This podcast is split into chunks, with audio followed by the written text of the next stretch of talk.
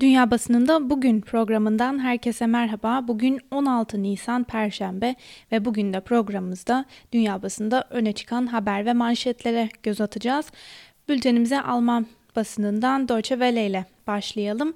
Türkiye'den bir haber var. Çocuğun cinsel istismarına af için yasa taslağı iddiası başlıklı haberde çocuğun cinsel istismarı suçuna ilişkin önerge infaz yasasında yer almazken kadın örgütleri hükümetin bu konuda ayrı bir taslak üzerinde çalıştığı ve mecliste kulis çalışmaları yaptığını iddia ediyor. Öte yandan Yunanistan'dan Türkiye Ege'ye sığınmacı taşıyor başlıklı bir diğer habere göz atalım. Yunanistan Savunma Bakanı Ankara'nın Ege kıyılarına sığınmacı taşıdığını iddia ederek önümüzdeki günlerde Türkiye'den çok sayıda sığınmacı ve göçmenin Yunanistan'a gelmesinden endişe ettiklerini söyledi. Alman Die Welt gazetesinin perşembe günü yayınlanan haberinde aynı şekilde Türkiye'nin Ege sınırlarına binlerce mülteci gönderdiği iddia edildi. Haberde Osmaniye'deki bir mülteci kampında bulunan yaklaşık 2000 kişinin otobüslerle İzmir'e taşındığı iddiası yer aldı. Pazartesi günkü bültenimizde de aktarmıştık. Ee, Yunanistan'ın göçten sorumlu bakanı Notis Mitarakis hafta sonu Etos gazetesine yaptığı açıklamada Türkiye'nin 2016 mutabakatına uymadığını savunmuştu. Mitarakis Ankara'nın koronavirüs salgını nedeniyle Yunanistan'dan göçmen kabul etmediğini söylemişti. Türkiye Dışişleri Bakanlığı Yunanistan'ı gerçekleri çarpıtmakla suçladı denilmiş haberde. Almanya'dan bir haberle devam edelim. Almanya Başbakanı Angela Merkel koronavirüs önlemlerinin ihtiyatlı adımlarla gevşetilmesini hedeflediklerini açıkladı. Fiziki temas kısıtlamaları 3 Mayıs'a kadar sürecek. Okullar Mayıs'ta kademeli olarak açılacak.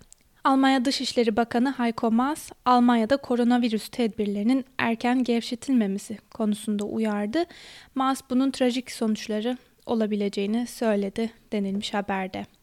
Bültenimize Euronews'la devam edelim. Avrupa Parlamentosu'ndan infaz düzenlemesine tepki başlıklı haberde Avrupa Parlamentosu Türkiye raportörü Nacho Sanchez Amor ve AB Türkiye Karma Parlamento Komisyonu Sergey Legadonski infaz düzenlemesi ile ilgili ortak açıklama yaptı. Türk parlamentosu 90 bin mahkumun ser serbest bırakılmasını kararlaştırdı. Ancak bu durum gözaltında olanları ve siyasi tutukluları kapsamıyor. Bu yüzden bu yasa büyük hayal kırıklığına yol açtı. Türk parlamentosunun adil, sorumlu ve kimseye ayrımcılık yapmayacak şekilde karar alacağını düşünüyorduk. Böylece aşırı dolu olan cezaevlerinde bulunan siyasi tutukluların serbest bırakılabileceğini ümit ediyorduk. Bunun yerine iktidar partileri bilerek muhalif olarak gördükleri gazetecilerin, insan hakları savunucularının hayatlarını Covid-19'dan dolayı riske attı dedi. E, Avrupa Parlamentosu vekilleri bütün üye ülkeleri ve Avrupa Birliği'ni Türkiye ile konuyu masaya yatırma çağrısında da bulundu denilmiş haberde. Euronews diğer bir haberde Brezilya'da yaşanan krizi gündemine taşımış. Güney Amerika'nın en kalabalık ülkesi Brezilya'da koronavirüs salgınına karşı yeterli önlem alınmadığı tartışması siyasi krize dönüştü. Devlet Başkanı Bolsonaro'nun görevden alacağı öne sürülürken Sağlık Bakanı Henrik Mandetta kendisi istifa etti. Covid-19 ile ilgili süreci yöneten ülkedeki en yetkili kişi olan Sağlık Teyakkuz Kurumu Sekreteri Wanderson de Oliveira hastanelerde yaşanan kaosun ardından geçtiğimiz günlerde o da istifa ettiğini açıklamıştı denilmiş haberde. ABD Başkanı Donald Trump salgın sürecinde Çin yanlısı olmakla suçladığı Dünya Sağlık Örgütü'ne sağlanan ABD fonlarını durdurduğunu açıklamıştı. Başkan Trump'ın bu kararı uluslararası tepkilere neden oldu. Avrupa Birliği ABD Başkanı Trump'ın bu kritik aşamada Dünya Sağlık Örgütü'ne e, fonları dondurmak için hiçbir nedeni olmadığını söyledi. Avrupa Birliği bölünmeyi değil birliği teşvik etmek için önlemler alınması çağrısında bulundu. Çin Dışişleri Bakanlığı sözcüsü ciddi endişe duyduğunu söyledi. Avustralya Başbakanı Scott Morrison, Trump'ın Dünya Sağlık Örgütü'ne yönelik eleştirilerini anlayışla karşıladığını ancak Avustralya'nın örgüte fon sağlamaya devam edeceğini söyledi. Alman Dışişleri Bakanı Heiko Maas, suçlama işe yaramıyor dedi. Rusya Dışişleri Bakanlığı Sözcüsü Maria Zaharova, ABD Başkanı Trump'ın Dünya Sağlık Örgütü'ne sağladıkları fonu durdurma kararını eleştirerek ABD için önemli olan kendi masumiyetlerini kanıtlamak için e, hayali kanıtlarla suçlu bulmaktır ifadelerini kullanmış. Öte yandan Independent'ın haberine göre de Dünya Sağlık Örgütü Genel Direktörü Gebreyesus fonu durdurma kararını esefle karşıladıklarını söyledi ve ortak bir tehdide karşı birlikte mücadele etmemiz gereken bir dönemden geçiyoruz dedi denilmiş haberde. Independent'ta yer alan bir haberi daha sizlere aktaralım. ABD'de politik korona savaşları başlıklı haberde büyük kriz anlarında tüm siyasi taraflar başkanı destekler ancak demokratlar Trump'ın gitmesini istiyor. Joe Biden tarafından yönetilen demokrat muhalefet Nancy Pelosi e, liderliğindeki temsilciler meclisindeki odakların ve Eski Başkan Barack Obama'nın da desteğiyle Başkan Trump ve ekibinin koronavirüs salgınıyla mücadelede başarısız olduğu propagandasını sürdürüyor. Dolayısıyla Başkan Trump on binlerce Amerikalının ölümünün sorumlusu ve ekonominin çöküşünün günah keçisi olarak ilan edilmiş durumda.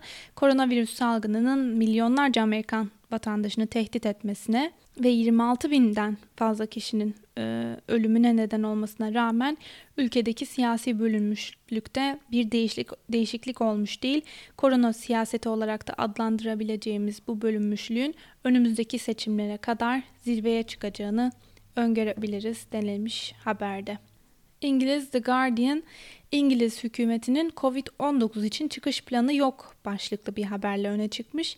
Farklı hükümet kaynaklarına dayandırılan haberde bakanların ve danışmanlarının ülkeyi koronavirüse karşı alınan karantina önlemlerinin nasıl kaldırılacağına dair bir fikirleri olmadığını söylüyor. Öte yandan hükümete virüs konusunda danışmanlık veren sağlık ekibi salgının zirve noktasına yaklaştıklarını söyledi. Dışişleri Bakanı Dominic Raab'ın bugün yapması yapması planlanan açıklamasında karantina önlemlerini 3 hafta daha uzatacağı tahmin ediliyor denilmiş haberde. Bültenimize İngiliz yayın kuruluşu BBC ile devam edelim. İngiltere'de 3 haftalık kısıtlamalar döneminde aile içi şiddet sonucu ölümler iki katından fazla arttı. Guardian gazetesinde yer alan haberde İngiltere'de erkekler tarafından öldürülen kadınların kaydını tutan Counting Dead Women, Ölü Kadın Sayımı adlı projenin kurucusu Karen Smith'in 23 Mart 12 Nisan tarihleri arasında aralarında çocukların da olduğu en az 16 ölüm olayı tespit edildiği bilgisine yer verilmiş. Kadın ülke liderleri koronavirüs krizini daha mı iyi yönetiyor? Başlıklı haberle devam edelim. CNN televizyonu Tayvan, Almanya, Yeni Zelanda ve İskandinav ülkeleri örneklerinden yola çıkarak kadın liderlerin koronavirüs salgınında daha iyi bir sınav verdiklerini yazdı. Haberde dünya liderlerinin sadece %7'sinin kadın olduğu hatırlatılarak bu açıdan kadın liderlerin başarıları ayrı bir önem kazanıyor deniliyor. CNN'in analizi şöyle devam ediyor. Hükümetlere güvenin yüksek olduğu çok partili bu demokrasilerde salgın bilimsel müdahaleyle erken kontrol altına alındı 5 İskandinav ülkesinin 4'ünde kadın liderler iktidarda. Salgında kadın liderlerin yönettiği bu ülkelerin tümünde Avrupa'nın diğer bölgelerine kıyasla ölüm oranları çok daha düşük denilmiş haberde.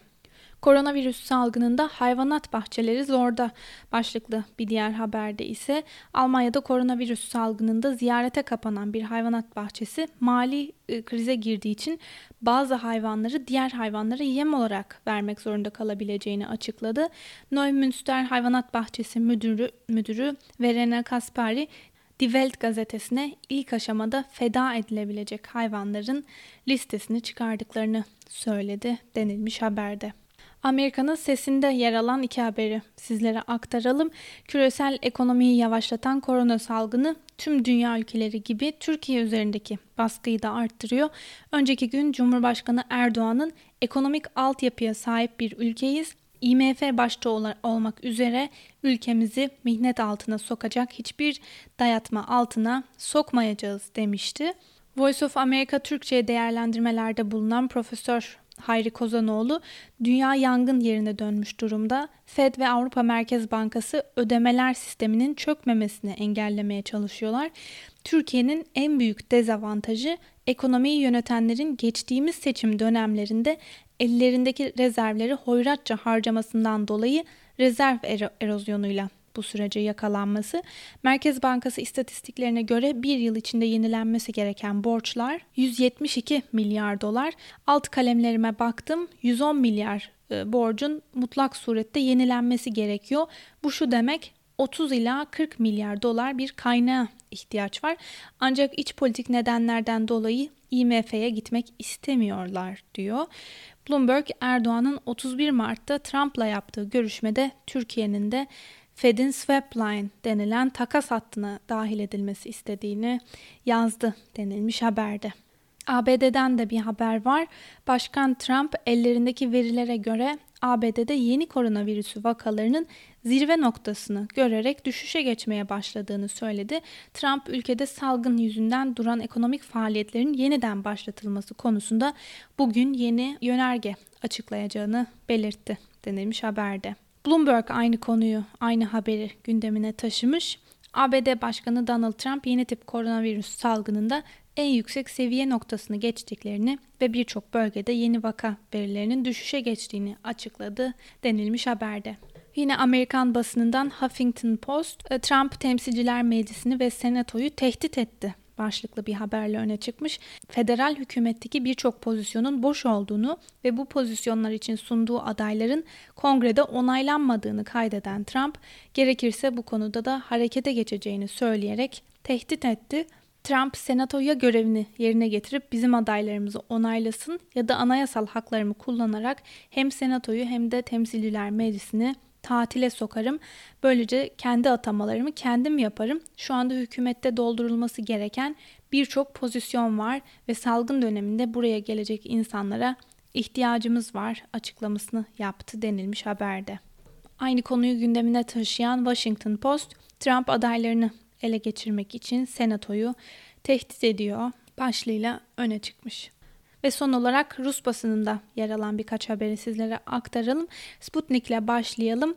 Rusya Devlet Başkanı Putin bugün bir kez daha ulusa seslenecek. Bu Putin'in 4 hafta içindeki dördüncü ulusa sesleniş konuşması olacak.